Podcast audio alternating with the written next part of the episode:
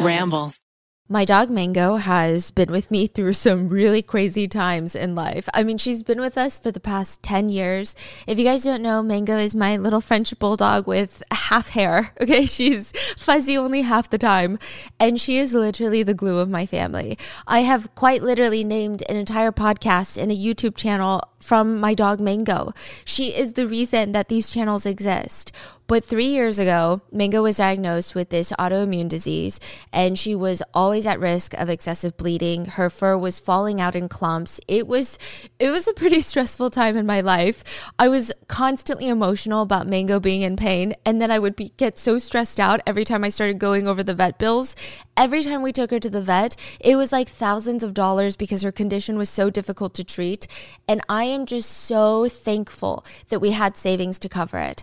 I wish I had known about Spot Pet a few years back. It would have just eased so much of that stress. Our partner, Spot Pet Insurance, is here to share a message today on how they are a secret weapon against the unexpected. Because with Spot Pet Insurance, you can get up to 90% cash back on eligible vet bills. Our dogs are always there for us during our hardest times, and we need to be there for them too. Go to spotpet.com today and get a quote instantly. Visit spotpet.com.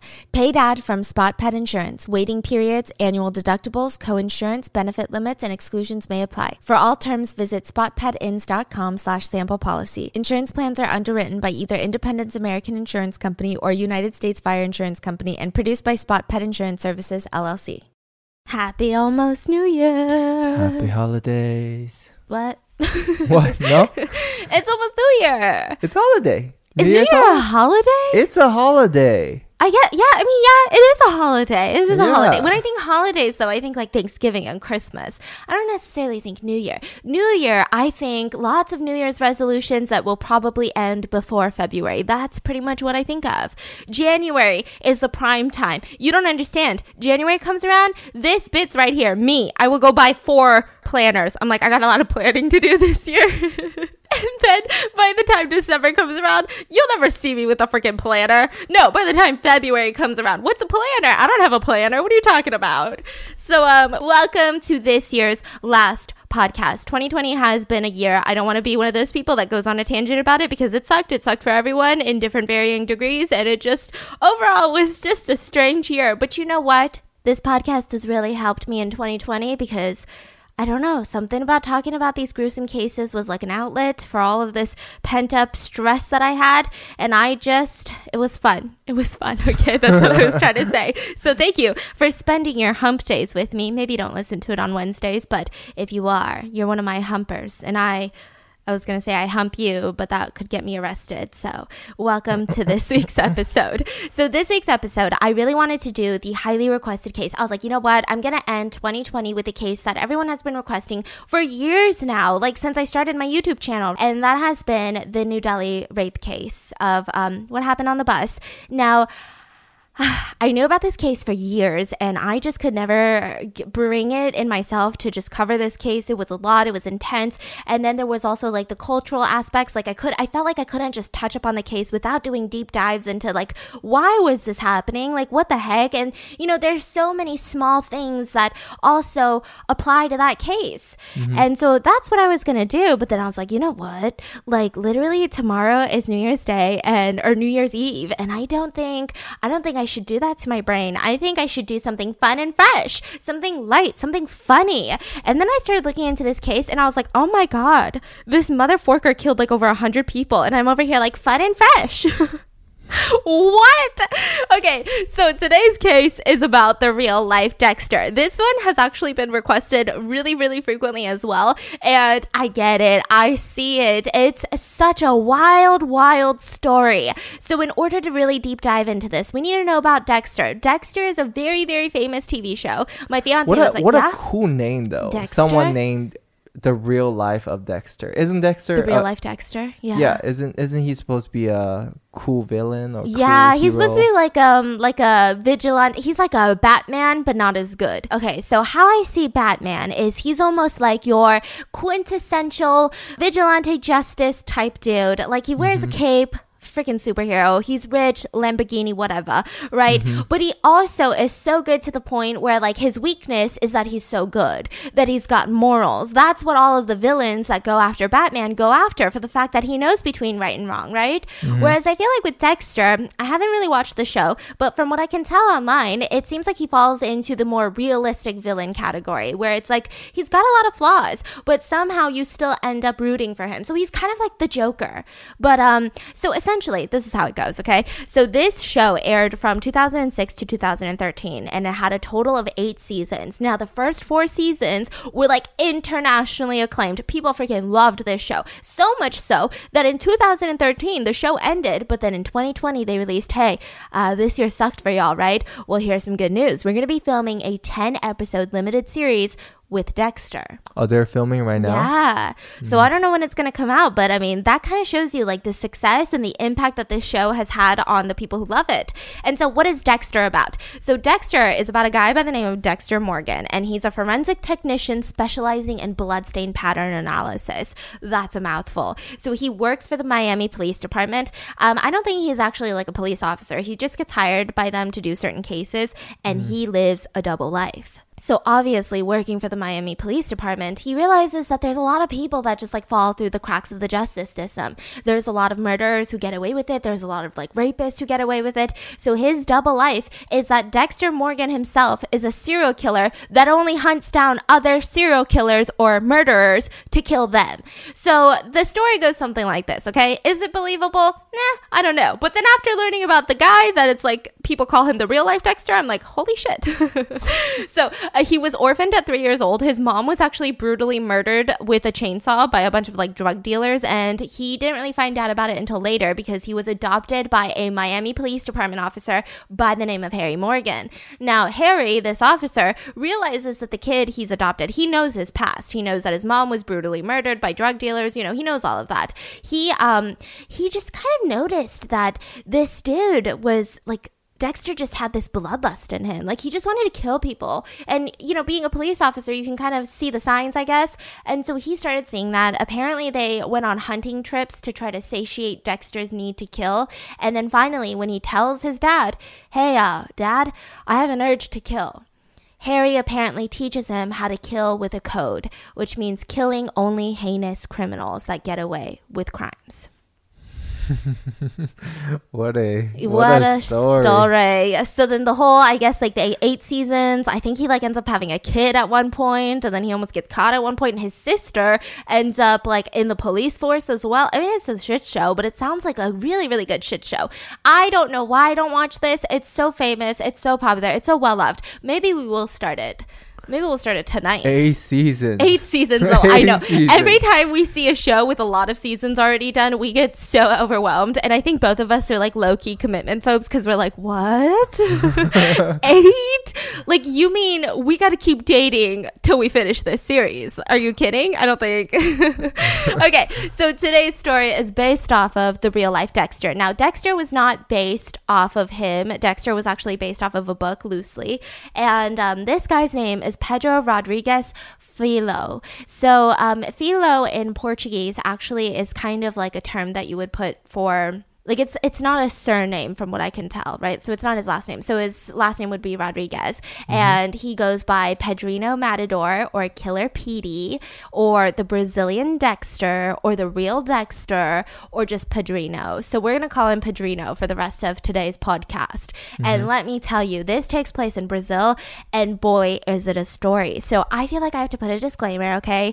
Is the fact that a lot of this was told by Pedrino himself. Now, when we've got a serial killer telling the story themselves, there's a lot of inconsistencies. There's a lot of, huh, did that actually happen, sir? Or are you just trying to make your balls look even bigger? Like, what's going on? And so I feel like this this is a very unreliable narrator, but I mean, it is a wild story. So strap So on how, how how much of this is verified? So in the court system, he has, I believe, 71 murder convictions. Oh my goodness. So I guess it's like, but then also when you think about being in Brazil, they said that at the time, especially the Brazilian justice system was kind of all over the place. They didn't really have the greatest record keeping. So it could be way less or it could be exponentially more. And I'm like, those are two very different things, guys. Like, can you give us a clear indication? Does it go up? Does it go down? We need to know. And so just Pedro Rodrigues. Pedrino had a very, very interesting childhood. Um, he was born in a farm on like the southeastern part of Brazil. And the minute that he was born, already shit was going down. He came out of his mother's womb with his skull already bruised. How does that happen? You wonder, right? It happened because his dad was really mad with his mom and just started kicking her in the belly.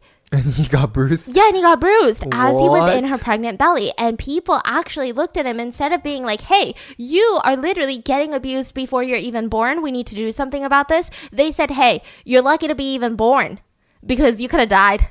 And then people are like, what? So we had seven younger siblings. Um, they Wow. also were very lucky to be born because there was a lot of abuse by Pedrino Sr. to Pedrino and his younger siblings while they were in the womb. It's kind of crazy. So they were poor, but they didn't have extreme poverty like a lot of people in r- rural Brazil at the time.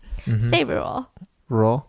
I feel like we both have a problem with this word. Like the countryside of Brazil. That's what I'm going to say from now on. The countryside. So his dad worked as a night security guard at a local store and he was considered kind of like agreeable at work, I guess. Unless, you know, of course, he was drinking on the job that day. So that just kind of describes his work ethic, I guess. Now, the mom, she was incredibly strict. She was a disciplinarian. She was really quick to punish the kids. I'm talking physically, I'm talking mentally, emotionally. Like, she just was a bit of an abuser. Now, she would always take all of her kids to church, and if they even, if they even misspoke at church, she would drag them home and beat them up, okay? So, church was really, really serious. Now, his grandpa, Pedrino's grandpa, was pretty much the only person around to teach Pedrino actual things. So his dad was, you know, he was drunk most of the time. He would beat him up. His mom was so strict that he didn't feel like he could ask her questions. But his grandpa taught him how to swim, how to harvest, hunt, and just um, ultimately defend himself. You know, the, in Brazil at this time, in this specific area, you needed to know how to do these things to just live life, which is crazy because, like, I can't even keep like a cactus alive. And this boy is like eight and he's learning how to harvest. I'm like, wow. Um, so he starts working at a chicken slaughterhouse at a really young age. So a lot of their kids had to work early to support the entire family. And that's why a lot of the times um, they would have a lot of kids so that it was, you know, they could get more resources. Now, at the age of 13 years old, by this time, Pedrino was completely surrounded by violence. I mean, his, his dad is violent. His mom is like the object of the violence. There's violence all over the place. And the area in Brazil he lived in, it was a super violent area. So it just was filled with violence. Now, at 13 years old, he said that's the first time he wanted to kill someone at the young age of 13. Now, what's interesting about Pedrino is that he doesn't have the other indicators of a lot of serial killers we talk about, such as animal cruelty. He doesn't have like this inclination to like behead cats. Um, don't fuck with cats, you know. And then, you know, he doesn't wet his bed. He doesn't seem to have like intense sexual abuse at this point yet mm-hmm. before he turns 13. Later on, it gets a little bit different, but we're going to get into it. So at 13 years old, he's like, Yeah, I really wanted to kill someone. So he gets into his fight with his older cousin. So he had taken out his older cousin's horse without telling him. And the cousin was like, Did you freaking take my horse? And he's like, Yes, I took your horse. Like, I was just borrowing it. I'm not trying to steal your horse. And the mm-hmm. older cousin beat him up in front of all of their extended family. Like, I'm talking their immediate family, their cousins, cousins, cousins. Like, everyone in the community was watching Pedrino get beat up by his older cousin. And so Pedrino gets up and he says, You know what? I'm going to kill you. And everyone laughed. They laughed mm. because they saw him as like just a weak little kid. And so for weeks, for weeks he planned. He planned the murder of his older cousin, his own flesh and blood. He planned it for weeks. So they were working at a sugar press nearby. That's where his grandpa works. And a sugar press. So you know those sugar canes? They're, they're like, cane, yeah, they kind of remind me of like bamboo sticks, right? Yes, and yummy. yeah, the sugar press, it's essentially like these two really intense wheels that are turning together, and then you stick it in Ah. between the small little space between the wheel, and it will squeeze out all of the, juice. juice. of the sugar canes. Oh my god. No, no, no, no. He's like, oh, yeah, yeah, sugar press. And then it hit him. He's like, Oh no. oh yeah. Oh yeah. So You he know that he works at the meat grinder. You know, meat grinder. You stuff a pig in there. Yeah, you could stuff a out. pig and he would always call his cousin a pig. Yeah. So um So, it was yeah. just an easy way. There's extra meat that night. No. and so um they're at the sugar press together and they're just they were in charge of running the sugar cane through the sugar press and that's when he pushes his older cousin into the sugar press. The cousin's entire arm up to the shoulder was completely mangled. Oh my God. And now at this point Did the you say machi- mangoed? Yeah, mangled. It's called mangoed. Not mango, like rotten mango or our dog mango. like mangled. It means like just pretty much obliterated. Like just Oh. like um like Okay. s- like putty, Crushed? like yeah, crushed like Play-Doh.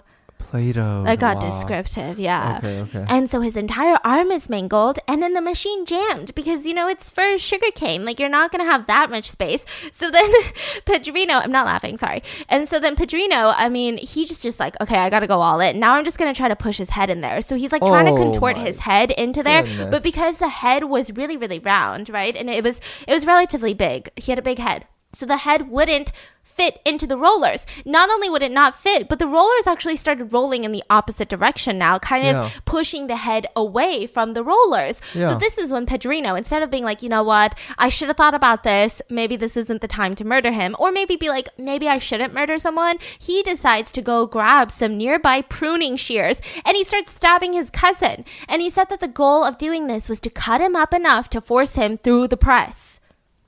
Now, at this point, there's a lot of screaming. There's a lot of blood. There's a lot of screaming. So the workers here, the grandpa comes to the rescue, Oh turns off the sugar press machine, and Pedrino spent several nights in jail. Now, this. Several nights. Yeah. He was 13 at the time. Oh now, this is where it gets really sad. So, in this area of Brazil and Pedrino's family, he was like pivotal to his family's success.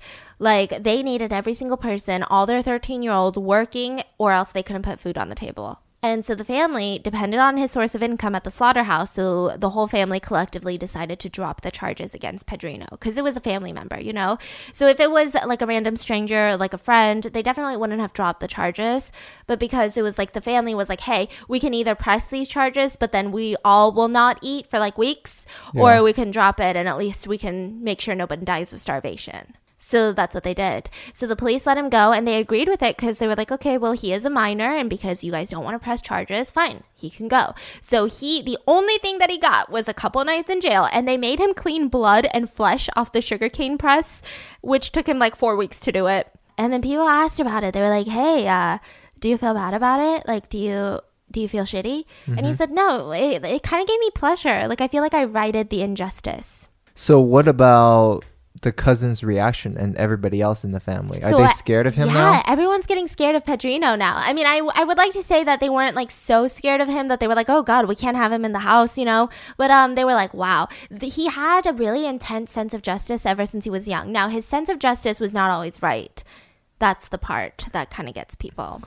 like, I mean, imagine your cousin beats you up and you're like, okay, full on murder. Fucking murder. Ted Bundy, let's go. Jeffrey Dahmer, this bits. Like, what?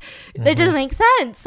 And so then later, his dad gets accused of stealing at work. And this is like a huge blow to the family. So his dad was a night security guard at a local school, like I said. And he was accused of stealing food and stationery from this local school. So the dad's like, no, no, no, it wasn't me. It wasn't me. I'm the nighttime guard. And all of this stuff was taken during the daytime. It was the daytime guard. And apparently he had little tidbits of evidence that he could show that he wasn't the one that stole it. I mean, mm-hmm. I don't think it was like conclusive evidence, like, look, here's the security cameras of me. I'm not doing anything, you know? I'm sure it was like, no, because at this point, this person came in and they saw that the food was still there. You get it. Like, he had a little bit of evidence, but he was fired with no severance pay. I mean, he had this new reputation of being a thief, so he wasn't getting hired anywhere else. And the only reason that he got fired was because they just didn't really care to look at the evidence.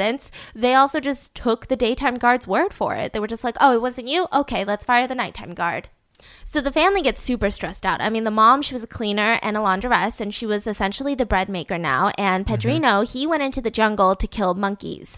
And he would kill these monkeys to sell them so that they could be turned into fine leather. It was just really hard financially for the family. Like, it was just really intense. At 14 years old, he believed that his dad was completely innocent of this crime. And he was so angry that these people in power just like refused to listen to his dad's side of the story. And they even refused to take a look at the evidence. So mainly there was two people in charge of firing his dad. There was a mm-hmm. headmistress of the school and the deputy mayor who had the power to hire and fire people who worked at the school. So mm-hmm. at this point, they're like, what the fork, right? So he's like, I need to take this into my own hands. He had gone to these two people and told them, no, look at the evidence, look at the evidence. It wasn't my dad. And they were just like, little kid, go home.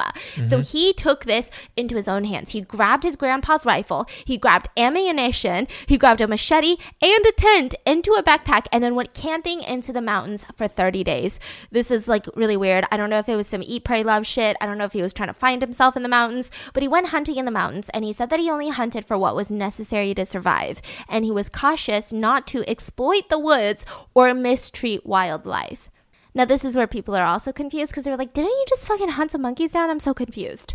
So, I mean, I guess again, maybe it's like, oh, well, my family comes first above everything, but it, if I don't have to, I'm not going to do it, right? I think that's kind of, you know, his motto, but I'm not really sure where he was going with that. So, he mm-hmm. returned from the woods after 30 days with a plan, and I'm sure desperately in need of a shower, okay? So, he comes back from the woods and he waits outside the city hall for the deputy mayor to arrive, and they arrive, they get out of their car, and he just shoots him twice and then runs away.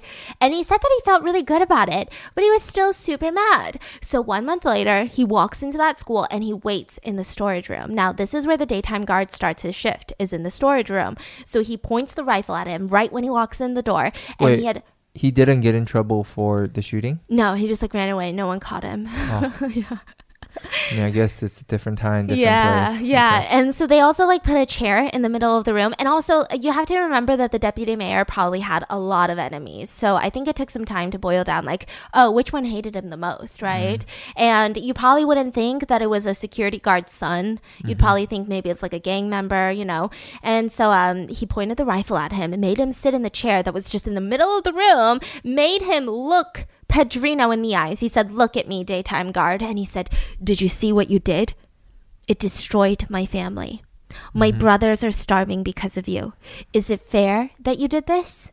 And the guard realized who this kid is. Oh shit. This is the son of the nighttime guard. And I mean, I think at this point, I kind of think that maybe he was the one that stole.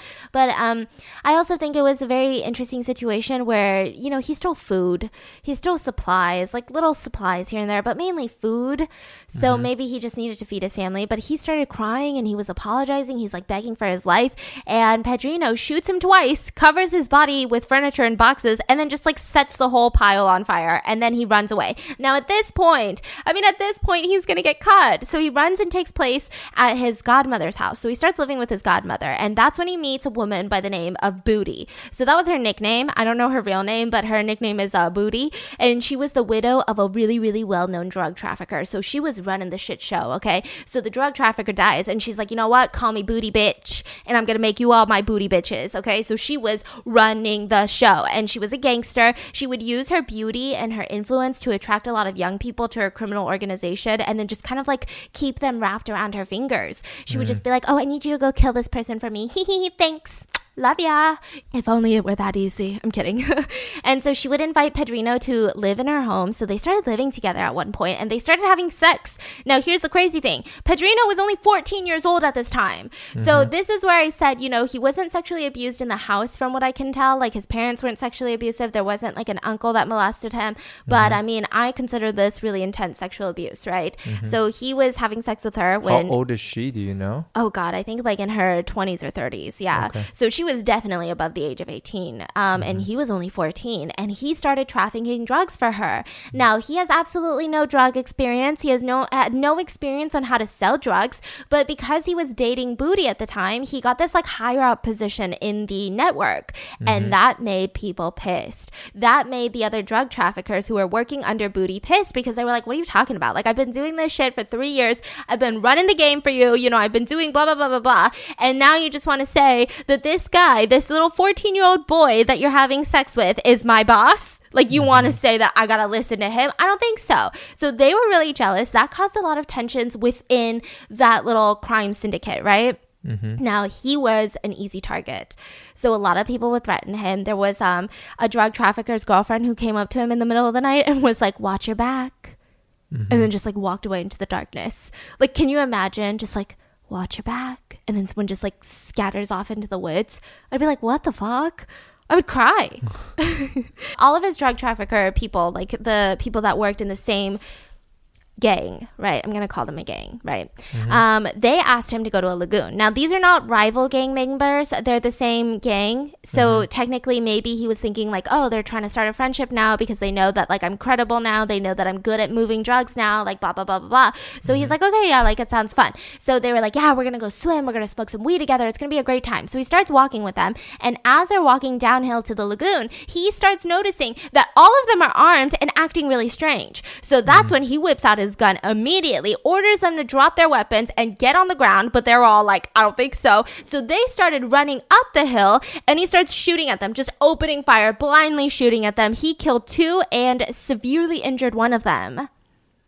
So that was when he kind of got a little bit of respect, a little bit of fear, but not a lot. Like, you know, a lot of other traffickers were still like, okay, like, fine, you killed two people, but I've killed like so many people, dude, and I'm not scared of you. So he still was like in this really odd place. And it actually made it worse for him because a lot of those traffickers' friends now wanted revenge, you know?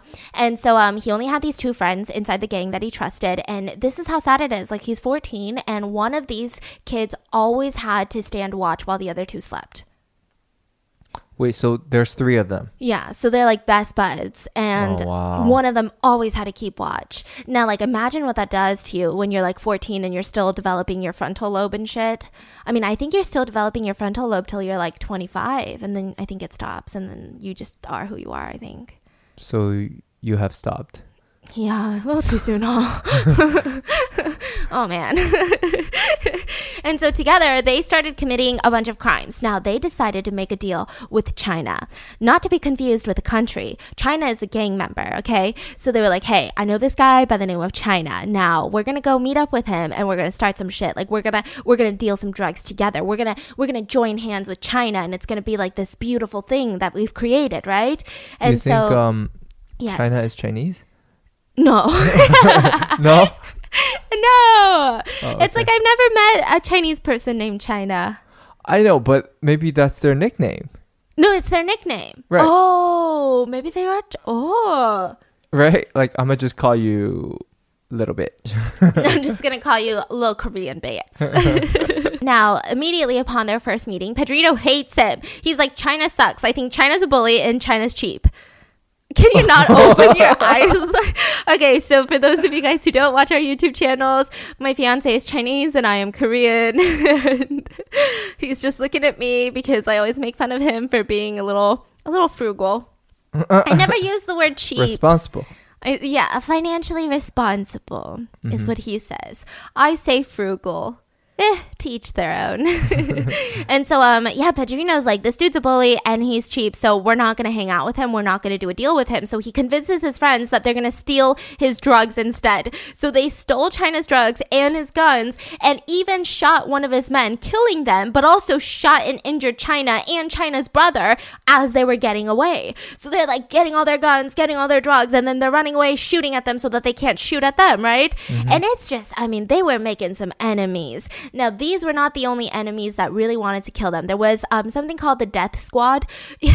so, Death Squad in Brazil consisted of off duty police officers and state security forces. Now, they would be off the clock. So, imagine like the FBI off the clock. They're like, hey, I'm going to join something called the Death Squad. And they would come together to go into the streets, the slums of Brazil, as they call it. That's what they called it, right?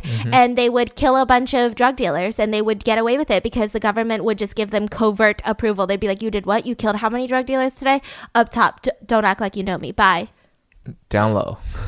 down low. Uh, and they would never get any consequences for this. So now pedrino was like their newest target. They're like we got to kill this dude. I mean he's so young. He's like trafficking drugs. He's killing drug dealers. We got to mm-hmm. kill him I know that you probably didn't sleep well during 2020 and maybe maybe it's the politics, maybe it's the pandemic, whatever it may be. Have you ever thought it's your mattress? I feel like mattresses are one of those things that are just so overlooked in life. Like you care about your sheets, you care about your little pillows, but did you ever really think about your mattress like that? If you have not heard of Helix Sleep, let me tell you how life-changing it is. So they have a quiz that just takes 2 minutes for you to complete and it matches your specific body type and your very specific sleep preferences to the perfect mattress for you. I feel like I'm a side sleeper. My fiance is a back sleeper, but he also sleeps really hot, so he gets really sweaty and he gets upset with that. So I was like, there's no way that there's gonna be a mattress that really fixes all of that for both of us, right? I was matched with the Midnight Luxe model of the mattress and it was shipped to me. It was really fast shipping and I put it on my bed and I was a little skeptical. You know, I was like, you know what?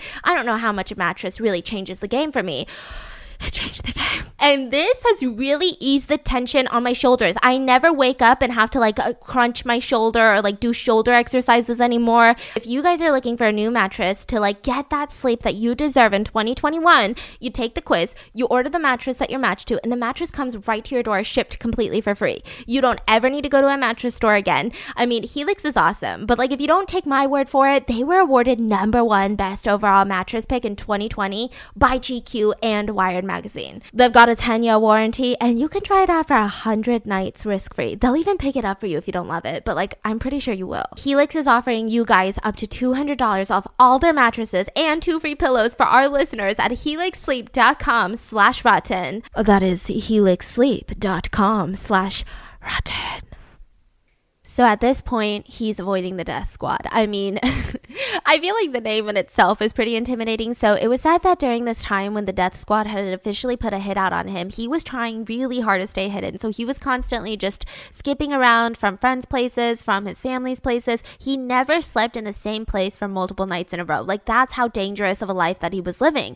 Now, during this time, though, the gang itself was experiencing a lot of success. So Booty was about to have one of the biggest deals that she's had in a really, really long time. And this was going to solidify her career being the gang leader. She was like, this is going to put me on the map. Now, obviously, the rival gangs did not like this. They were like, no, fuck this. We're going to tip off the police and we're going to make sure that this drug deal never goes down. So during this drug deal, Booty was there. A bunch of drug traffickers were there. They were like, I don't know. I just imagine them sitting at like a really long table in suits but I feel like that's not how it happened. I watch way too many movies. And so they were just like sitting around doing this drug deal, and all of a sudden the police come and ambush the entire place, and Booty was ultimately killed during this ambush. The police had killed her during it. Now, Pedrinho, who was 16 years old at the time, he's seriously injured. Somehow he manages to escape. He doesn't get murdered, he doesn't get arrested, and he starts finding a lot of, um, like extended family members to stay with. He's like, Uncle, um, I know that I'm like shot, but can I please stay with you?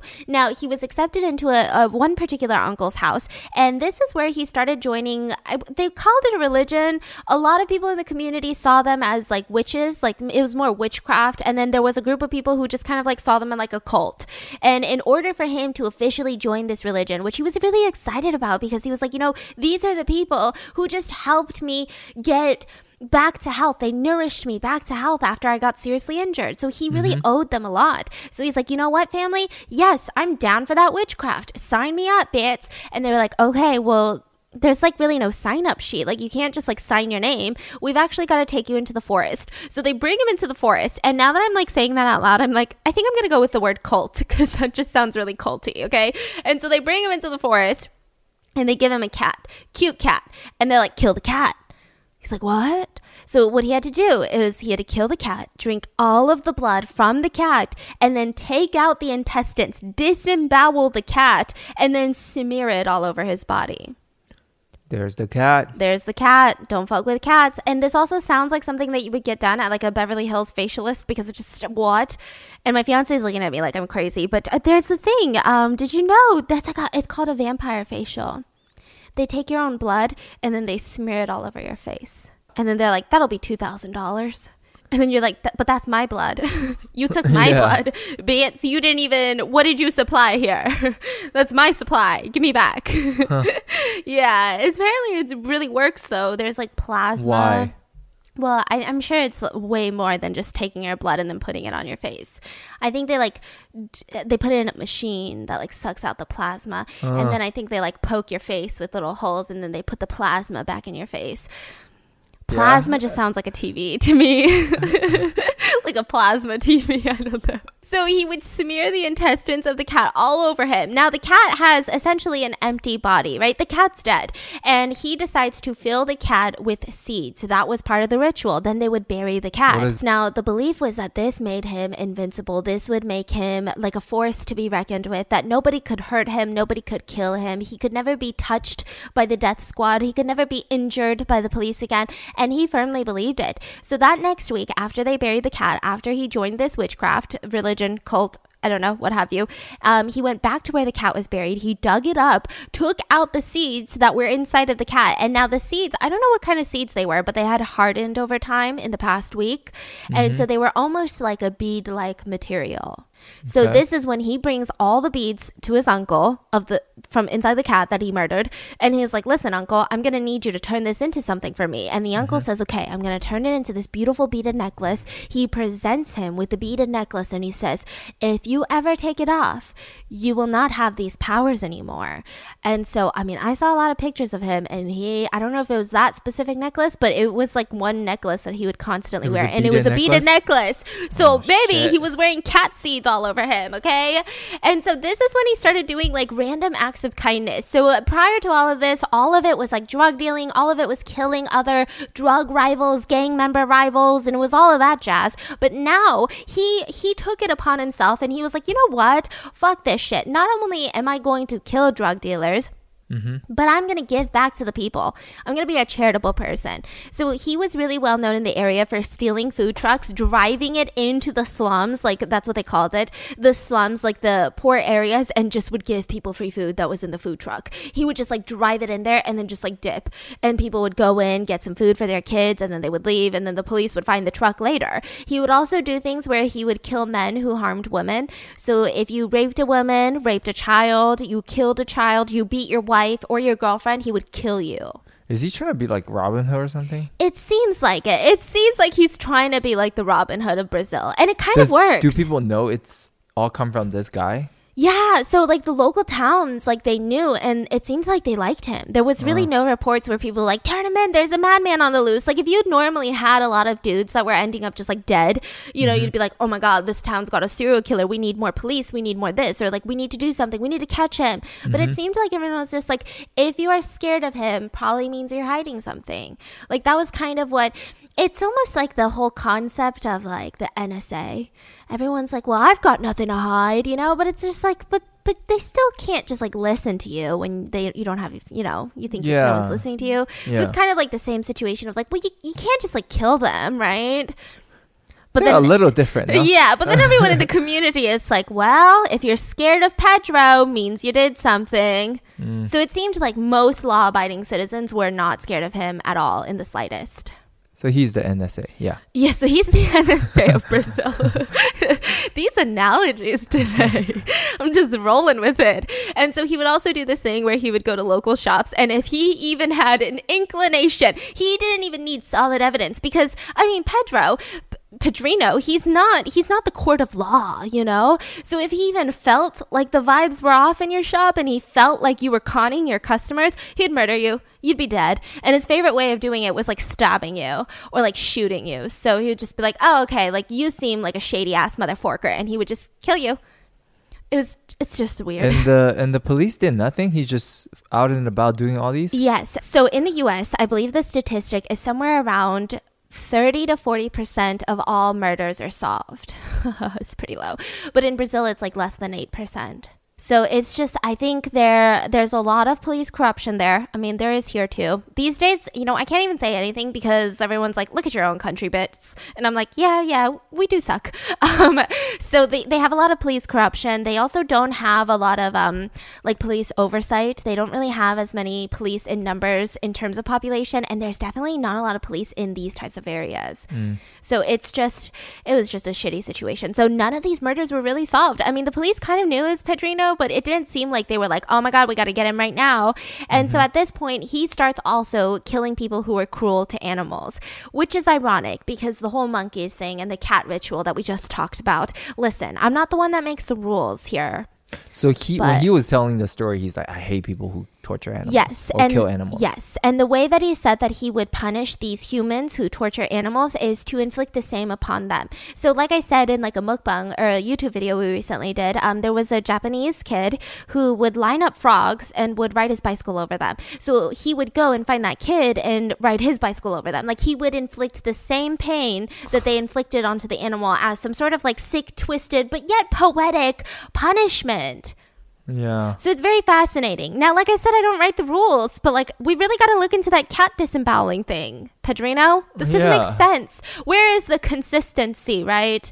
So he also d- starts dealing drugs, but he doesn't do it in the way that he did when he was dating Booty. What he would do now is he really only just worked for himself. He wasn't trafficking drugs. He would steal drugs from bad drug dealers, and then he would sell those drugs to good drug dealers, and then he would make a profit in the middle. So he was essentially dealing drugs, stealing drugs, selling drugs, doing all of that. So around this time, he falls in love with a woman by the name of Maria Olympia, which is such a beautiful name. And she almost soon immediately became pregnant with his child. So they moved into this shack together. And that's how he described it. He said it wasn't a home, it's a shack. And so they move into this shack, and he's like, listen, I know things are tough around here, but I'm going to go make some more money, you know, stealing drugs, selling drugs. But also, at the same time, he continued with his vigilante justice. He said it's legally wrong, but it's morally just. And he just started killing so many people. It was said that during this time, he killed about a person a day. Now, I don't know how much of this is real. I don't know how much of this can be verified because, um, in terms of Brazilian law, it's only been verified that he has killed 71 people. And I don't say only, but he claims it was well above 100. So he was killing a lot of different people. Now, Maria was finally seven months pregnant and he was getting really excited. He was kind of like debating like how to protect this kid. He even hired guards to watch his, yeah, his baby mama and his baby while he would go out and kill people. and so he comes home one day and he sees that the guards are dead outside. So he's like, what the fork? So he busts through the door and he finds Maria murdered on the ground. Now, it's alleged that her daughter or her kid was taken out of the womb and then murdered. And the killer used Maria's blood to write on the walls, We will get you all over the walls. So at this point, Pedrinho, he's traumatized, he's depressed, he's shook, and he's sitting there thinking to himself, Who the hell hates me this much that they would come here and murder my baby mother, but also my unborn child? And he realizes literally everyone hates him that much. Literally, he had killed so many people at this point that every single person almost has a vendetta against him. So he spends the next over a year torturing people to try to figure out who sent someone to kill his wife. Mm-hmm. Nothing came out of this. Literally, everyone was like, I don't know what you're talking about. And they would just get tortured for no reason because he was like, You're lying. And he would torture them. So this is the part where it's like, maybe he's not Batman. Like, he seems like really messed up, right? He would just torture people who he thinks has an idea Yeah. and he was just really ruthless. So at out of complete chance one day he goes to a bar and the bartender is like, "Wait, are you Pedrinho?" And he's like, "Yeah, I'm Pedrinho. What's up?" And she's like, "Oh, well there was there was this woman from a place called Pareva Valley and she was driving this Jeep and she was asking everyone for Pedrinho. And uh, may- maybe that's you?" So he was able to get in contact with this woman who had recently left the bar looking for him, and he found out that it was the ex wife of China. Do you remember that gangster that he I had stolen? remember Oh, yeah, China, China. yes. The cheap bully. yes. And so he meets up with China's ex-wife and she says, "Listen, I need to show you all of these scars." She like lifts up her shirt and like shows her legs and there's just bruising scars all over her body. And she says that she ran away from China because he was obviously incredibly abusive and she felt like her soul couldn't rest at peace until she told him that it was China who ordered the hit. You know, being a woman a pregnant woman gets murdered, like you just can't sit with that easily. I mean, being anyone, but especially a woman, and you know that your husband had a doing, and a pregnant woman getting murdered, like what kind of life is that? And so she mm-hmm. said, I just felt like I had to tell you. And Pedrinho was just so upset. And honestly, he was just so upset that he didn't think of China quicker. He was like, I should have known it was him. And so he, the word around town was that China's brother, who is also a very notorious gang, gangster, he was having a wedding in town recently. So he's like, okay, I'm going to gather all of my friends. So Pedrinho gathers his friends and he says, here's the order. We go in there and we shoot every single man in attendance. Do not shoot or harm any women or children. And if you do, you have to deal with me. So he's really big into like the no women or children should be harmed type of thing, right? Which like I can kind of agree with, um, but then I can't. You're just the vulnerable, right? Yeah, it's just the vulnerable. So uh, he goes in there and he says, if you shoot any women or children, you have to deal with me. Very Batman of him. So they sneak into the reception hall and they burst through the door. And they're like, all the women and children, get upstairs now. So they're like scurrying up the stairs. And Pedrinho, he immediately shoots China, kills China. China's dead on the ground. Then he shoots seven other men. They both, they all die. All seven men die. And he wounds 16 more men. Now imagine the bloodbath. Okay, you've got at least what? I'm like not that quick at math. 23 men laying on the ground, bloodied up, right? Bullets going everywhere. The friends and Pedrinho, they walk through the bodies, just covered in blood. They step over the bodies, make their way to the bar, and they all order a drink and just drink their drink, overlooking the sea of blood that they've just left behind. Meanwhile, women and children are screaming upstairs. But he's like, you know, don't harm the women and children. So it was just a weird, weird, complex thing, right? So the news of this had spread like wildfire because people are like, oh my God, a notorious gangster. His wedding was shot up. Holy shit, seven people died. What the heck? And his new nickname was Pedrinho Matador. So the English translation, so Pedro was as common of a name, I think, as like Peter here in the US. Mm-hmm. But uh, Pedrinho was almost like a cute way of saying Peter. So like Petey, like Petey, like almost like a hee hee hee, right? And mm-hmm. so they called him Killer Petey so Pedrinho Matador. So we're going to call him Pedrinho, right? Mm-hmm. And there was a lot of divided opinions about him. Some people were just terrified of him. Some people liked the fact that he had a reputation for protecting the vulnerable. But overall, what I do know for a thousand percent is true is that he really loved the fame after this. Like he was in love with the fame. He came for the vigilante justice, but he stayed for the fame. Okay. So he starts dating um, two twin sisters. He starts a polyamorous relationship with two twin sisters, and I don't know how to feel about that, so I'm just gonna breeze through that one. and he gets a bunch of tattoos on his body. So the first one that he got was a really aggressive one that he's kind of known for, and it just says on one of his arms, I kill for pleasure. And then on his other arm, it said Maria's name, and it said, I can kill for love too. So kind of deep, but also kind of really scary. Now, like I said, he started kind of doing some rituals. Um, he was killing every single day allegedly, and he starts doing these rituals where he would like stick his finger in the blood of the victim and then just like take a licking, like he would drink some of the blood of the victims. And he claims he did this for a brief amount of time because it would make him stronger. Now, I'm pretty sure that he stopped doing this once he started killing in prison because um you like prison in Brazil at the time it was just running rampant with HIV so I don't think he was trying to like suck on nobody's blood right? So Brazilian law enforcement at this point after the wedding they're like really trying to find him. No longer is he the dude just stealing food trucks and killing a bunch of rapists. Like he is going around doing mass murders at like freaking weddings you know where there mm-hmm. are women and children around like what are you doing mm-hmm. so a lot of his trusted friends were killed by the police and he was growing more and more paranoid like he was so paranoid he didn't trust anybody he would he constantly felt like the police were just like right over his shoulder and he just was not really in a happy place. So one day he walks into a bar and this bar was where his twin girlfriends both of his girlfriends, they're twins. Their dad was working there as like a bartender, and he didn't know this. Pedrinho did not know this, but the dad of his girlfriends had called the police. So the oh, police. That sounds like it's not going to end well. Yeah, the police stormed the bar and Pedrinho got shot. He woke up chained to a hospital bed. He had spent about 25 days recovering in the hospital, fully changed and fully under supervision the whole time. So then he was sent to prison. Now, at prison, he was given an option. They said, listen, we know who you are we know what you've done. Do you want to go into productive or protective custody? Because like what you've done is pretty insane. You've killed so many family members of so many inmates. You've killed so many gang members of so many inmates who are affiliated with that gang. Like we know that you're going to get forked up in prison, dude. Like we're giving you the option. Do you want to go into isolation or do you want to go to general population where all the sons and the brothers and the friends of all of your victims are? And he said, Yeah, Gen Pop. Send me to Gen Pop. I want to go with everyone. It's called Gem Pop. Yeah, they, they call it Gen Pop. And now um, his only problem was not the fact that he was about to be in general population Gen Pop with all of his victims' friends and family, but it was the fact that he looked at the police and he said, By the way, why are you guys only charging me with 18 homicides? Because I've killed more than 100 men. And they're like, What?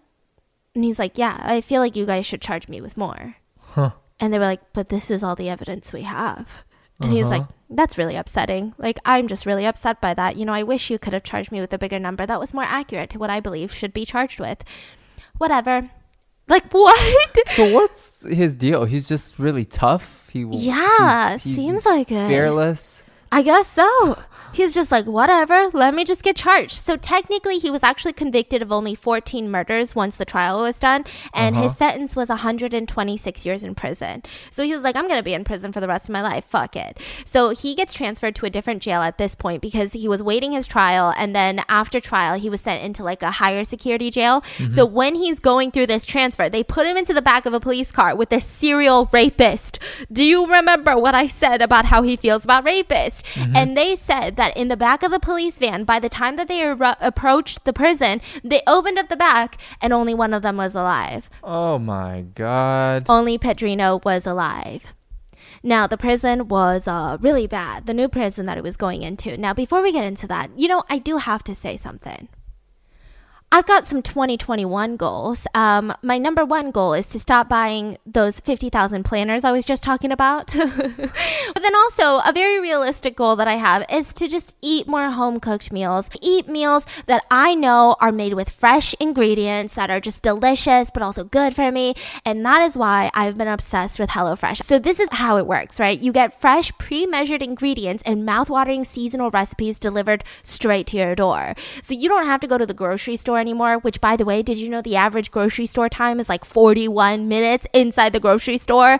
And it makes home cooking so easy, so fun, and really affordable. And that's why they're America's number one meal kit. HelloFresh just cuts out all of that stressful meal planning. You can enjoy cooking and getting dinner on the table in about 30 minutes or less without all of that prep work. HelloFresh offers 23 plus recipes a week that features a range of different flavors, cuisines, and ingredients, so you really never get bored of anything. Eating healthier has also never been easier because they have low calorie, carb smart, vegetarian, and even pescatarian options every single week. And every single recipe is packed with fresh produce sourced directly from the farmers, which I really like. My favorite part is that you get pre portioned ingredients, so you never overbuy. Like, you don't have a ton of celery that you have no use for anymore in the fridge that's like slightly moldy, but you like don't want to throw it away. So you're like, what can I do with moldy celery? And my fiance's been really, really loving HelloFresh because prior to this, everything he cooked just ended up tasting the same. I don't know if it was like the same mix of spices he did. It was always a stir fry. He would try to like name it something else. He's like, this is an eggplant dish. I'm like, ah, eggplant stir fry.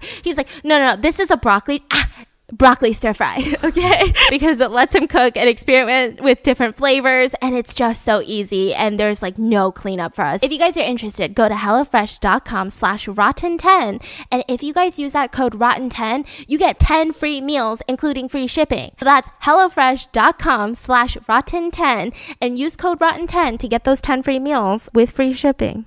So Brazilian prison was really bad. So at the time they said that if you were to live 15 years in prison without dying of disease or murder, you were a successful inmate. Like you had beat the system by surviving Wait. 15 years. So Dexter is done. He's No, done now. Oh, Dexter's he's gonna happen. done. Most, Oh. a lot of his murders happen in prison.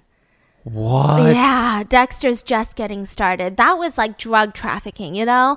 That was just Ah. staying alive. This is Dexter. And people were crammed into cells in Brazil where there wasn't even enough space for people to lay down. Like they didn't get a mattress. Suddenly Mm. America seems like a luxury. Like they didn't get a mattress. Okay, it was just like a wooden cell with like concrete floors and bars and it was just a lot. There were a lot of sadistic officers who were really easily bribed to break the rules. They actually often gave internal keys to a lot of gang members. So that they would control all of the cell doors, but they couldn't get outside. So the mm-hmm. guards would just be in charge of making sure no prisoner escapes. But these gang leaders could go into anyone's cell at any moment in time and just beat the shit out of them, if not murder them. So it was a lot. Brazilian prisons are actually some of the harshest in the world. That's what they're known for. Along with Russian prisons. They seem to be really intense. And these are just like the legal prisons. I'm sure there's a lot of prisons in the world that we don't know about or that are just very vague and don't really like, I don't know, pay taxes. You get it. There's no like LLC for them. Um, and in this particular ranking of prisons, ADX Florence, Supermax in Colorado, Mm-hmm. the United States most supermax prison. The Unabomber's there. Freaking El Chapo's there right now. This was ranked number six on the harshest p- prison conditions in the world. And this Brazilian prison, he didn't go to this one, but for one, for example, in the same area, it was called Carandiru Penitentiary, and it was ranked number one in the world. What does that mean? Like, Like, harshness. the worst place to be an inmate. Like miserable, Oh. murder rates are high. It was said that in this Brazilian prison that they didn't give you anesthesia when they gave you surgery because they don't want to waste the money on it. So they would just literally you'd be awake and they would just cut you open if you needed surgery. And they'd be like, "Well, it's fine. You're an inmate. Nobody cares about you." And everyone's like, "What?" So this, pretty- yeah, yeah, Medical torture. yeah. Like, I mean, it's so insane because if you heard this happening at ADX Florence, even if it was someone like the Unabomber, you would have protests. You like it would be a shit show, right? Yeah. But they were just doing that. Now, in 1992, however, there were massive protests though because there was a massacre, and this really showed the Brazilian community just how bad the prison was. So there was a massacre in 1992 that left 111 prisoners dead. It was considered Brazil's like main human rights violation that the whole world knew about Who was it? It was a prison revolt happened. So two groups got into a fight over football in the prison, right? And the fight escalated to a prison riot that lasted three hours. Now at this point, the prisoners they start attacking each other because when it's a shit show, when it's chaos, they were just like, you know what? I've been meaning to kill this person, and now I can get away with it because no one's watching me. So I Uh-huh. could just say I don't know who killed that person. And so there was only 15 guards for 2,069 prisoners at the time. So obviously the guards were overpowered in like a snap of a finger. So the guards called the local military police who came in, guns ablazing, stripped the prisoners of their clothing. Mm-hmm. Stuck them into the cells and shut them. Some prisoners were even killed by police dogs. This left 11, 111 prisoners dead, 37 prisoners wounded. There were 515 bullets found in prisoners, whether they were wounded or, you know, dead. Gunshot wounds were mainly found in the face, head, throat, chest. Those are like, you're trying to kill someone. It's not, you know, hey, stop doing this. I'm going to shoot you. So it's they're mostly killed by the military. Oh, yeah. Oh. And hands among the dead were found in defensive positions. So it didn't look like these prisoners were trying to kill the military. Hmm. But also, no police officer or guards were harmed. Hmm. During this massacre. And the crazy thing is, a lot of the people were waiting trials. So none of them had been convicted yet. So a lot of the injured or dead haven't been tried yet, but now they're dead. Mm-hmm. So this was, you know, Brazil's like really big human rights violation that everyone was talking about at the time. Um, the prison eventually was demolished in 2002, which is like still 10 years after the massacre. They just kept it up and running. And so that's when he goes into a Brazilian prison, which is very similar to that one. They had a lot of human rights violations. It seems like a lot of people were just getting murdered in there. And so he decided that he was going to kill people in prison. Now you're probably wondering, what, why, why would you do that, right? Mm-hmm. Why don't you just try to live your life out in prison and just chill? You don't have to do all of this anymore. You're already arrested, right? And he said that he felt like he didn't want to live next to people who he deemed were unworthy of life, such as rapists, pedophiles, or people who murdered women or children. They were unworthy of life, and how dare they share a cell with him? Mm-hmm. So he went into like a weird protecting, but also a murderous role. So let's quickly talk about the prison hierarchy because this is really important to know the structure of things. So this is from what I could find on the internet of people who have actually been to prison or actual corrections officers, right? Because I wanted to take their words for it. They've already been in that, you know, environment. And so at the top of the list, at the top of the food chain, the coolest people, everyone respects these people, are serial killers. Yeah. Cop killers. I mean, that's kind of obvious, I guess. I mean, not saying like, oh, cool, like just go kill everyone, right? But I'm saying like, I can see why they're at the top, right? Because cops are at the bottom. If you're a cop that gets caught for something and you go to prison, oh God, you're at the bottom of that food chain. Hmm. Inmates hate you. Inmates Wait, hate so cops. serial killer is cool considered Unless-. Unless you are a serial killer that killed children, like a hmm. Jeffrey Dahmer. Okay. You okay. know, then you're like a pedophile and people They don't you. care about the reasons. No, Yeah. Wow. So serial killers, I feel like um, what I could read online, it seems like people kind of respect them because of how sick and twisted they are, and they just don't want to fuck with them. But they're not necessarily trying to be buddy buddy with them. Okay. So you have to be a serial killer, a cop, co- a cop killer. Successful bank robbers. So, like, that's your life. Like, you went around Um, robbing banks and then you finally got jail. caught. Yeah. How is that successful? but like you've had like some good ones, you know, and then you got Oh. caught. Then you're like, cool, right? Okay. Mob kingpins. So these days, the mobs and the mafia aren't as strong, but back in the day when they were, they were at like the top of the food chain. And Mm. nowadays, they're kind of at the top, but more so, it's gang leaders. Now, why gang leaders?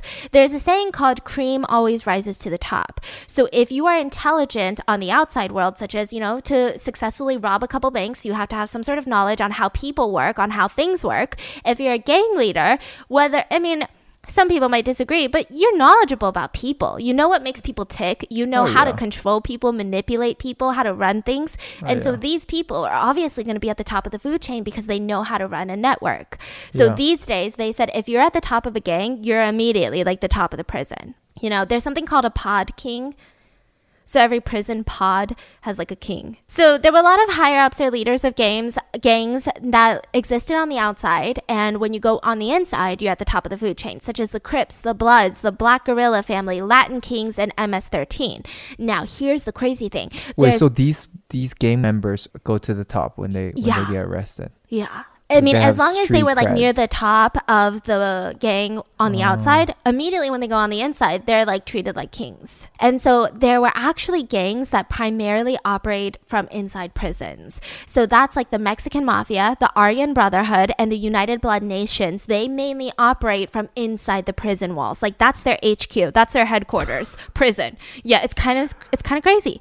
So most established gang prisons have alliances with free world gangs. That's what they call it, gangs on the outside, because that's how you wield power. If you say, "Hey, if you fuck with me, I'm gonna get my gang member to go kill your entire family, so don't fuck with me." So that's kind of how they ran things. Um, they also ran things by dealing drugs on the outside world, and the money would be sent to them on the inside world. So in prison, you can't really have money inside prison, right? So what they would do is they would get money sent into their account, which now they can use to buy ramen noodles or hot buns or hot cakes, I think. Something like that, like So ramen noodle is the real currency. It really is the real currency. Seriously, though? Yes. Wow. And you, oh my God. So there was a documentary done about um, cops who went undercover in prison, and they said there was a guy who became a target of a gang inside that prison because he bought a lot of hot cakes because he really likes them. He wants to eat them, right? Uh-huh. But it's like walking around with a brick of gold. Like people are going to try to rob you, jump you, fucking kill you for those hot cakes because that equals money. It sounds crazy on the outside being like, oh, over Cinnabons? Like they're not I mean, they're good, you know, but like in the inside walls, that's like a brick of gold. You could get so much with that. so interesting. You could get protection, you could get drugs, you could get a cell phone. A cell phone in prison. a cell phone. So, um, the Mexican mafia, just to give you a little idea about these people, right? They were actually stated by the American government to be the deadliest and most powerful in the California prison system. Yeah, they're really intense. They have about 400 to 500 official members and about a thousand associates who are trying to become members. That they're just like their little bitch babies. They're like, I'll do whatever you want. Please let me be a member. So they have rules in their mafia. this is in California. Yeah, but it's also nationally. Like they've got the Mexican mafia on the East Coast too, but ah. they're primarily a California based gang. I'm like, their HQ is California. yeah, it's kind of intense. So they had a lot of rules. Now, when I was reading through their rules, though, in the beginning, like the first couple of rules, I'm like, you know what? These sound like kind of good people. Where do I sign up? Do you think they do like paid maternity leave? Like, do you think I get some benefits? Like healthcare? Do I get healthcare? Like, I was like, it sounds cool. Like, you can't be a rat, no snitches. You can't be a coward. You're not allowed to hit another gang member without approval from higher ups. I'm like, that's good. I like that. Avoiding violence. Yeah, I like it. You can't disrespect another member's family. It doesn't matter if you hate that. You, if a fam, a gang member's like, mom comes in and she cusses you out, you can never disrespect them. That's against the rules. You mm-hmm. can't steal from another member. I'm like, these are good rules. These are just life rules that you should just have, right? Yeah. And then it started getting weird. Rule number six was you can't be a homosexual. And that's where I was like, you lost me. You lost me so hard. You know, you can't be a sex offender, a child killer, a child molester, or a rapist. And I was like, okay, I mean, yeah, that part, yeah, but why you gotta add that one in the beginning, right? Yeah. And then um and then rule number 8 is the one that got me. Membership is for life. The only way out is death. And I was like, oh, okay. I rescind my application to join. There was also another rule that it says it is mandatory to assault or kill dropouts and or traitors. So I was like, okay, got really intense. Like you just sneak those in the bottom. It's like the terms and conditions. Like I didn't see that at the top. What if I didn't read through the rules and I joined? You know, what would happen then? So anyways, this is a criminal syndicate that controls virtually every Latino street gang in Southern California. So they are Wow. insanely powerful. God, insanely powerful. Then you have something called the Aryan Brotherhood, which I have heard a lot about, and it is a neo Nazi prison game. Um, the FBI says it's the oldest and most, most notorious racist prison gang in the US. Yes, it's a whites only membership. So super cool, super cool, super cool.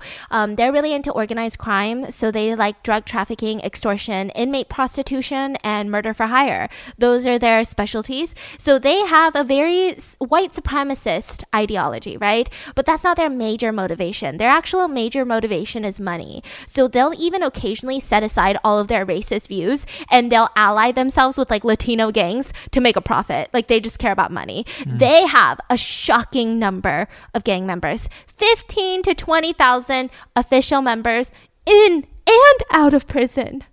Wow. So- what is it called? The Aryan Brotherhood. And in order to join, you have to do a lot of crazy stuff. So you have to be in prison. So you've probably already done some crazy stuff, okay? And then year number two, or rule number two, is that you have to be in probation for a year. So what probation means for these gangs is that you're just their bitch baby. Like you just do whatever they want for a year. And then the third thing is you have to swear a blood oath for life. A blood oath. What's that? Like you have to give your blood to them. Oh, oh, I don't oh. know how much blood. And then the fourth rule is that you have to commit a violent crime in prison, usually assaulting a police officer or killing a rival inmate. There was an old, old law in the Ar- Aryan Brotherhood that said that you had to kill someone who was black or Hispanic to join. Um, they don't really follow that as much anymore, but it's still kind of implied. So they're super white supremacist, yeah. Okay, and so that's kind of like the top tier. Like you run this shit. If you run the Aryan Brotherhood, you run this shit. If you run the Mexican Mafia, you run this shit. So then the next tier down would be called the soldiers, and they are protected by the overall gang, right? So they go around doing the duties of the gang. They're just a gang member. They're not a higher up. They don't give any orders. They don't really have authority. But the prison rule is that if you insult or assault any gang member, doesn't matter if they are the lowest tier of that gang, it mm-hmm. will be viewed as an act on the entire gang. And mm-hmm. they will come for you. So it's mm-hmm. kind of like mutual protection. Then you have the third group, which is the largest group, which is just your run of the mill prisoners. They have no gang alliance. This is the largest group that resides in prison. Um, they do their best to stay out of politics or gangs. Um, the only complication that you'll see these people get in is if they somehow, for some reason, get into a fight with a gang member by chance. And it's not even about the gang, you know? Um, they still have to observe etiquette, otherwise, gangs will come for them. So the prison etiquette is normally you don't disrespect any other inmates which means don't steal from them, don't call them names. So apparently, the name punk is like the worst thing you could call someone in jail. Punk. Yeah. Huh. Because a punk is someone who can't stand up for themselves. So you're basically inviting that person to fuck you up. So you call someone a punk and you're going to get punked. Oh, Yeah. Wow. So like a punk is probably worse than like you bitch, you know, like a punk. Okay, okay. So okay. weird, right? Yeah. And um, one of the biggest rules that you cannot skip is do not cut lines. So apparently, a lot of prisoners will wait half an hour or more in several lines a day for like the food hall, for work, for clinic. Like they have to wait in line for all of these things. So if you mm-hmm. cut, not only is it a disrespect to the person that you cut, but everyone behind them. Yeah, why would you cut lines though? I don't know. Oh. Yeah. And so if the person that cut you doesn't get beat up by you, then you get beat up just for not beating that person up because now you're a punk for letting Got it. someone cut you. Mm. The amount of anxiety I would have in line hoping that nobody cuts me would be astronomical because I'm like, now I got to beat someone up, but I can't do that. I can't Yeah. beat people up, right? It also, you can't help staff with investigations, obviously. Don't be a rat. Stay in your own area. Don't be loud. Don't be obnoxious. And then most of the time, these people won't even be pressured to join a gang. Like they said, it's really not like the movies. Like if you try to stay out of gangs, you're not going to be forced into a gang. And then you have the next tier down, which are called the wives. Now, these are punks, okay? these are prisoners with no backbone. So they essentially become quote unquote wives of other inmates. So they do all like the cleaning inside these inmates' cells. They do the, the inmates' chores. And then a lot of the times they get raped by the inmates and they're usually um, owned by gang members. Yeah. So it means that you're protected by everyone else other than the person who you're the wife of because nobody's going to try to fork with you because, you know, you're affiliated with this person who is very powerful in prison walls, but you're essentially a slave to that person. It's not as frequent nor as often as a lot of movies depict, though. Mm. So they said this doesn't really happen all the time, you know, but, you know, it does happen. Now, at the very bottom, at the very bottom, if you did something to someone on the outside who happened to be a loved one of a powerful inmate, you're at the bottom.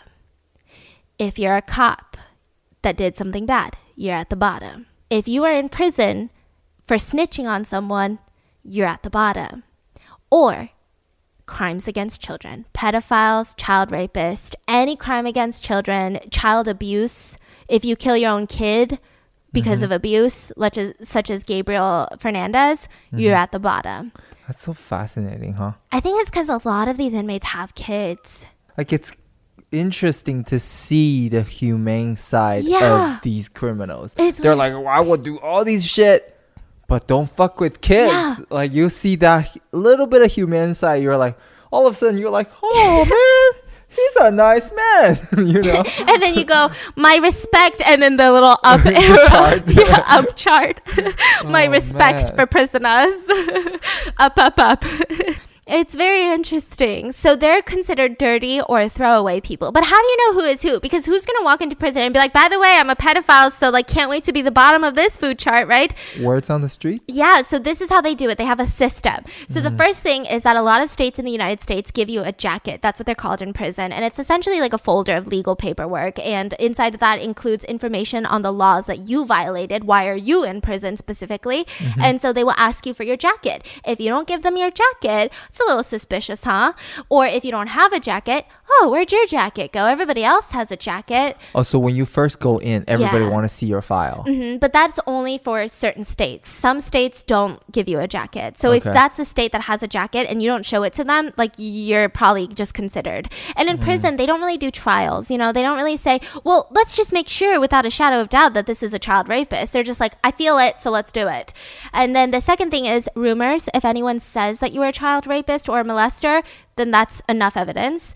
Number three is if you are a transfer from a different prison and you come into this prison. So transfers are different from newcomers, and all the prisoners immediately when you walk in, they know if you're a new inmate, like you just got arrested mm-hmm. and just tried, and now you're in prison, or mm-hmm. if you've been transferred from a different prison. Mm-hmm. And let's say you get transferred from a different prison and you're kind of beat up a little, like you got some marks and bruises. They're mm-hmm. like, why would you get beat up in prison?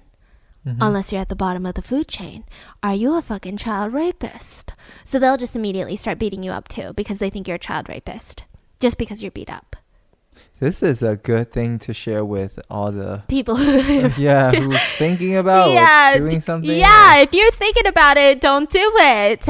Now, the other thing is that a guard could also let slip that you were transferred because you were marked at a different prison. And mm. what marked means usually means you're at the bottom, like you did some nasty shit. Now, ironically, to the prison guards, um, child molesters and the bottom tier of these people in the prison hierarchy are considered more intelligent and well educated compared to the average inmate.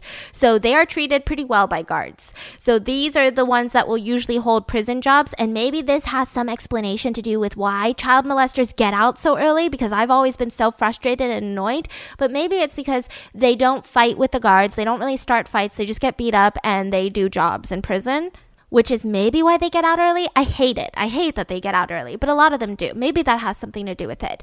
And then also below that is a snitch you snitch on anyone, you're dead. They said if you snitch on someone and the inmate that you snitched on is released or goes to another prison or just like dies, they still have friends and you will get beat up. If someone wants to join a gang and the rule is you got to go kill someone, they're going to go kill a snitch because no one's going to sit there and defend that snitch. No one's going to say, hey, I'm going to get my revenge on you because you killed that person.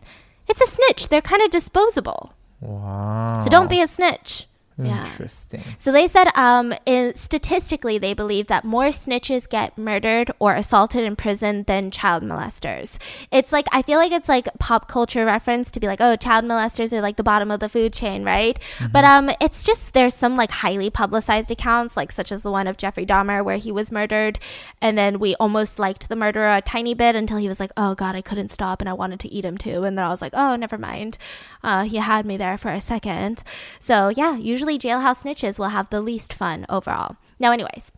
Pedrinho, he goes to jail and he realizes in the cell that this is not what he signed up for. So There's what, no, what, yeah. Is he top tier? He's top tier. Yeah. Wow. But just because But he killed all the criminals. Yeah, but just because you're top tier doesn't mean you're not going to have enemies. Right. So he's got enemies of all of these people who he's actually hurt. Yes. But general population isn't looking at him like fuck you. Mm. You know, unless okay. he did something to you, right? Right. So um, there was no mattress, there was no furniture, there was a water nozzle for a shower, and there was no toilet. There was just a hole in the floor. And it's customary that the newest arrivals have their sleeping area, just a sleeping area because no mattress, near the toilet hole. Mm. So he's like, you know what? I, I mean, I got to do something for myself. He was immediately a target in this prison, and so he started making a makeshift knife out of a spoon. He carried that with him everywhere. At one point Five men tried to jump. 3 mm-hmm. of them were killed. Two were wounded. Now he had a new reputation. Mm-hmm. People knew that he would kill without any hesitation. So do not confront him. Do not try to slightly attack him because he'll kill you without any single thought. Mm. So now people were a little bit more scared of him, right? And if he didn't have weapons on hand, because of course they would get confiscated if people found them, he mm-hmm. would just break prisoners' necks with his bare hands. He would just snap at. And he, there's no consequences. Not really. He went to multiple different trials while he was in prison, but he was already in prison for 127 years. So eventually, his prison sentence was 400 years. But um, like, what does that make a difference to him, right? Yeah. And so he taught himself martial arts. He would do things to train himself. He said that in prison, it's so important not to only inflict pain but to be able to receive pain. So he would spend nights, like just all night, an all nighter, while his cellmates are sleeping, punching the concrete walls until his hands were bloodied up so that he could get used to being okay with pain. Well, he's built for the yeah built for the streets. Bits. I get a paper cut and I'm like, "Where's a band aid?" Blood loss. Help me. You're fainting and everything. yeah, I'm really bad with blood.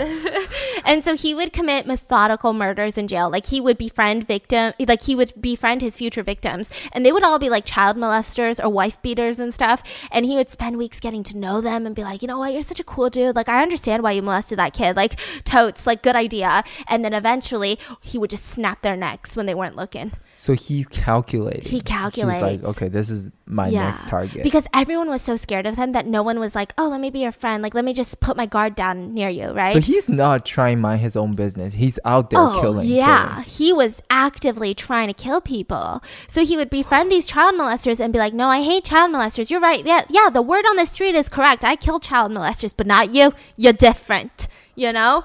And so he would befriend them and then he would snap their necks. So his grandma and his mom would visit him every single week. Now, one day he wakes up and he says this was the most heartbreaking day of his life. He wakes up and everyone around him is acting weird, which is not a good sign in prison.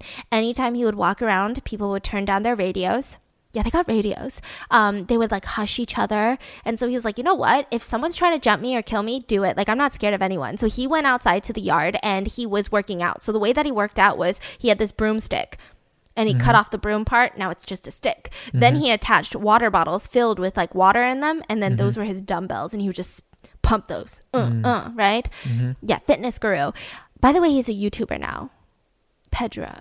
the serial killer? Yeah, this guy. He's out and he's a YouTuber now. He's out? Yeah, he's yeah, he's out. What do you mean? Four hundred years?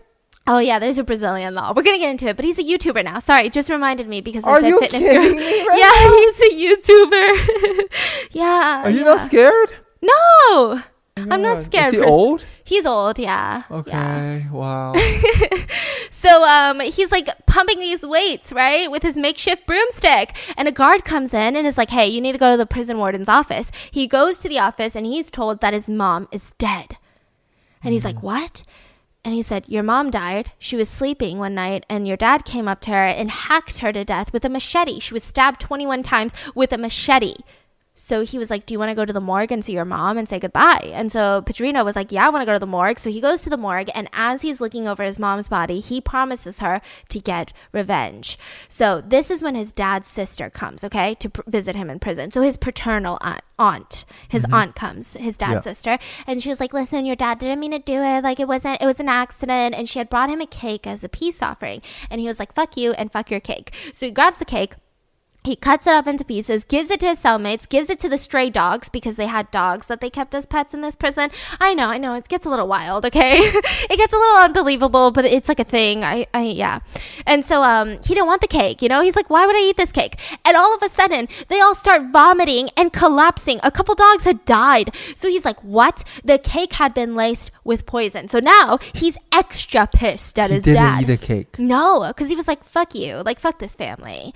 And so now he's extra pissed at his dad. And the guards are pissed at him because they're like, Did you try to poison your cellmates? And so they decided to transfer him to a new prison where he couldn't poison his cellmates because the guards weren't like, Oh, yeah, no, your aunt tried to kill you. They were like, You're trying to poison your cellmates. So mm-hmm. they transfer him to a different prison this was the prison that his dad was in. Now, of course, they were kept in different sections of the prison, you know, because they don't really like family being in the same section of the prison, but sometimes they can't avoid them being in the same prison. And so he's in a different section, and one day Pedrinho pretends to be super sick. So the guard like comes into his cell and he's like, "Hey, are you dead or something?" And he threatens that guard with a knife, takes his gun and his keys, and he's wielding that gun and he gathers all of the other guards into his cell using the gun, locks them in the cell, and then goes and finds his dad. Now, Pedrinho Sr. did not attempt to run.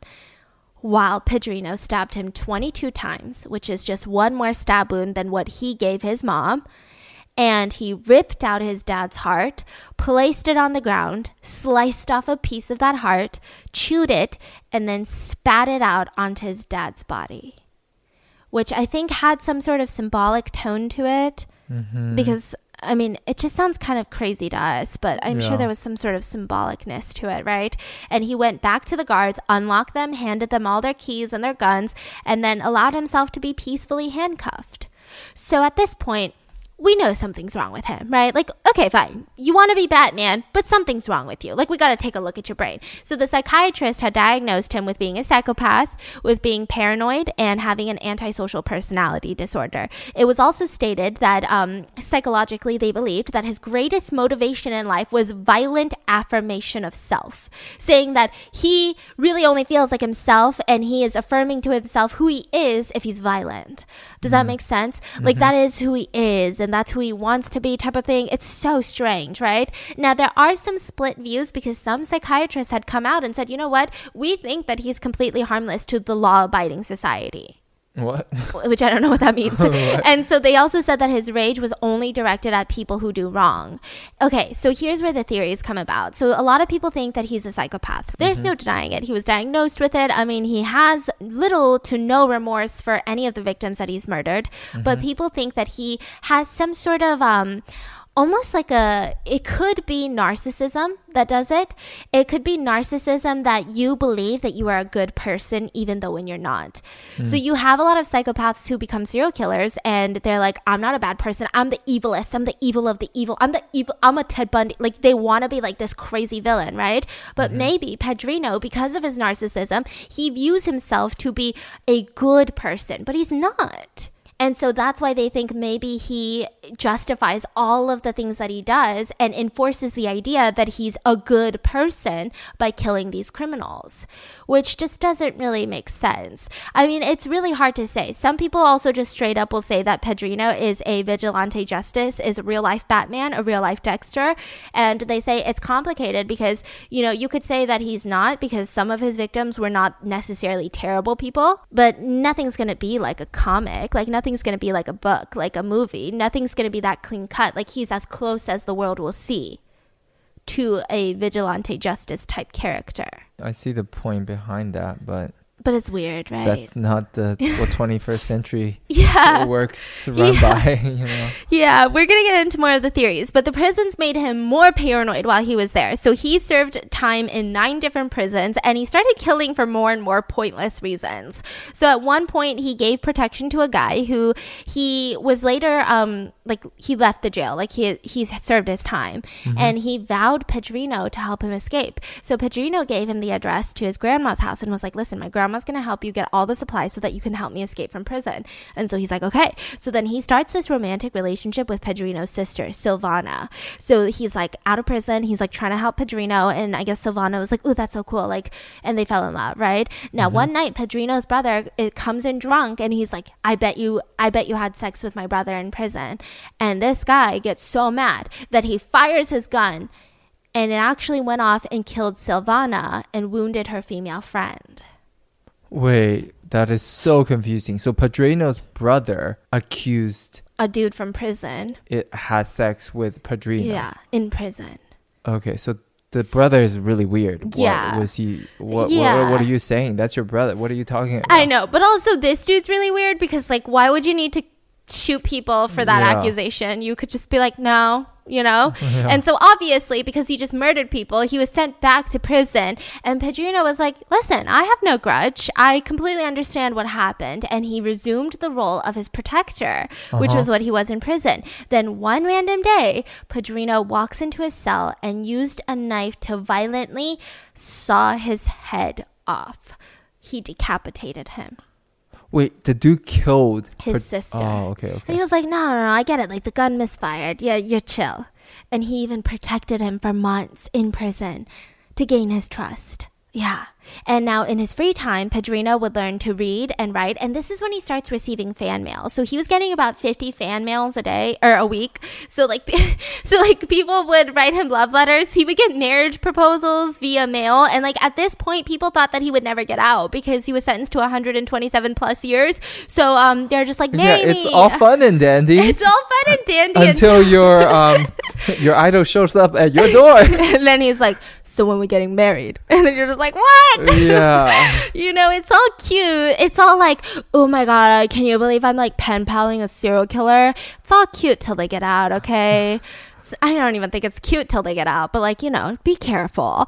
And so um these letters they would just keep coming in. Now he started getting requests. What what does that mean? Request from families to right the wrongs that inmates had committed on the outside. So oh. he said if the letters seemed genuine, by the way, this is his marking. He was just like, if they sound real, um, he would accept the request and he would kill people in jail for the people on the outside. Wow. Now, to be fair, only about 8% of all murders were solved in Brazil, and 36% of the confirmed murders that he committed in prison to other inmates um, they hadn't been officially charged with the crime yet. So they were being held without being charged yet. Mm-hmm. So it's, I can kind of see how people use that to the Dexter defense of like, no, he was just, you know, trying to get some justice because they hadn't been charged yet. But it's it's all weird. It's still very weird. So he had multiple trials in prison, and he just said that he just really likes killing people. You know, um, during one trial, the judge was like, "Hey, why'd you kill this inmate?" And he said he snored too much. And then he was like, "Hey, why'd you kill this inmate?" And he was like, "I did not like his face." So he said, though, later to journalists that that wasn't the truth. Like he was just being annoying to the judges. But um, one of them was because a lot of the inmates were like housed in a different section during a prison riot, mm-hmm. and he had a girlfriend who came to visit, and somehow she like ended up there with them with yeah the inmates. I don't know how the the the visitor hours work there, right? And they were doing it just they were having sex in the middle of a prison riot.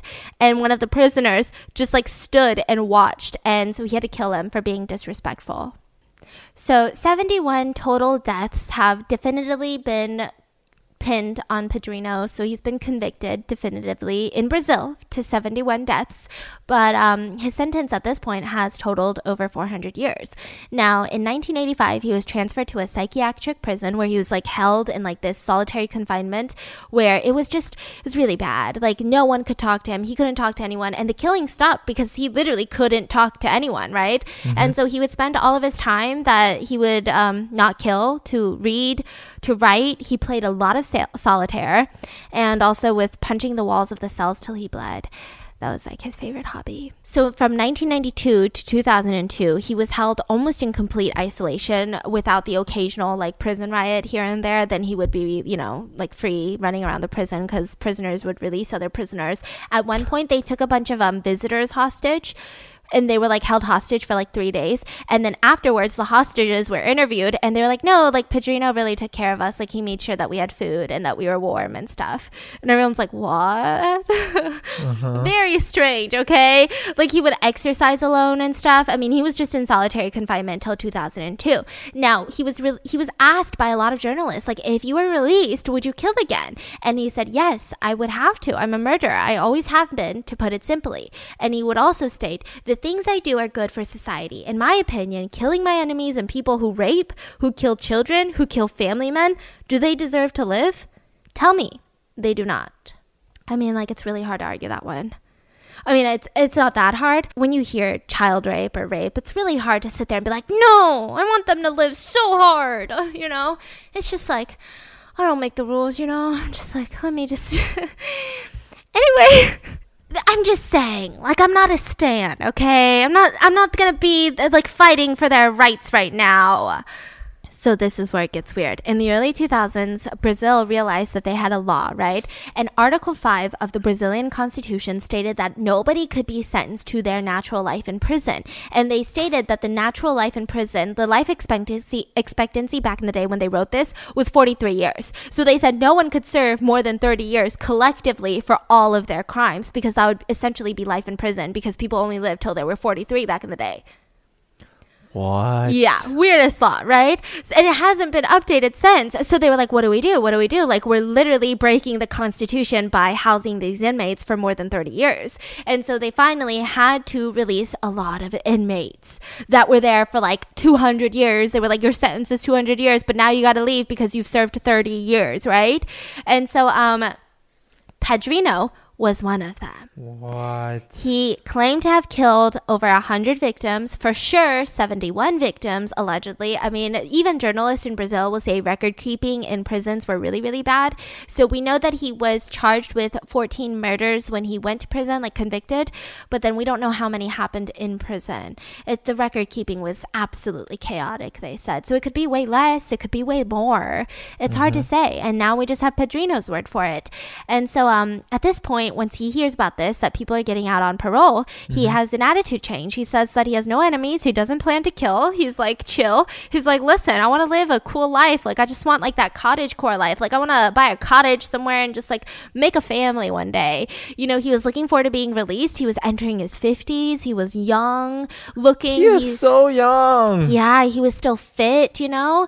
And he was like, yeah, I'm just going to get a job at the slaughterhouse and like presume my life, right? And so at this point, like the state officials are just looking for loopholes to keep him locked up because this is insane. and they found this article that was like, oh, if like a crime is committed after the commencement of a sentence, it could be considered new and separate. So they extended his sentence till 2017, another 14 years. But um, this obviously, if he had an attorney, it could be challenged in court and it would just drop away because it was really based on nothing that they said this to. Uh-huh. And he didn't know about it in the beginning. He was just like, what? Okay, like I guess I'll stay till 2017. And then he got someone to help him, found a lawyer, and he appealed the sentence. April 24th, 2007, he was released after serving 34 years. Wow. Now, here's the two problems. Brazil did not have a resocialization program. So all of these inmates just like, they were like, bye, they didn't they didn't give them like hey uh so by the way this is how the world has changed since you were admitted. This yeah. is how you think we think that you can get a job. This is what we think that you should do now. They're just like okay cool bye. And so they were all released. About 70% of them went back to jail like within that year because mm. they just kept committing more crimes. There yeah. was also no probation. There's no parole. Mm. like you didn't have to check in anywhere you didn't have to show them like, hey, I'm not killing people right now. Hey, right? Mm-hmm. And so Pedrinho was a free man. So he moved into this very countryside area into a pink cottage. Yeah, cottage core vibes, right? He got a pet Labrador. He starts attending church and he worked as a caretaker at a farm. All of his neighbors freaking loved him. They said that he was hardworking, he was serious, and he was a religious dude, and they really liked him. They knew who he was, and he was like, they were like, he's chill. Now, the police didn't really care that he was chill, they just wanted to rearrest him. So they were working on a case. They found out that he was involved in a lot of prison riots, you know, especially ones with the hostages. So they were like, Uh-huh. we're going to rearrest him for that. So it took a while for them to find them. But finally, September 15th of 2011, he was arrested and charged for six riots. 2011. Yeah, for six Wait. riots. He was out at 2017. No, no, he got out 2007 because he got an attorney to appeal. Oh, seven. Yeah.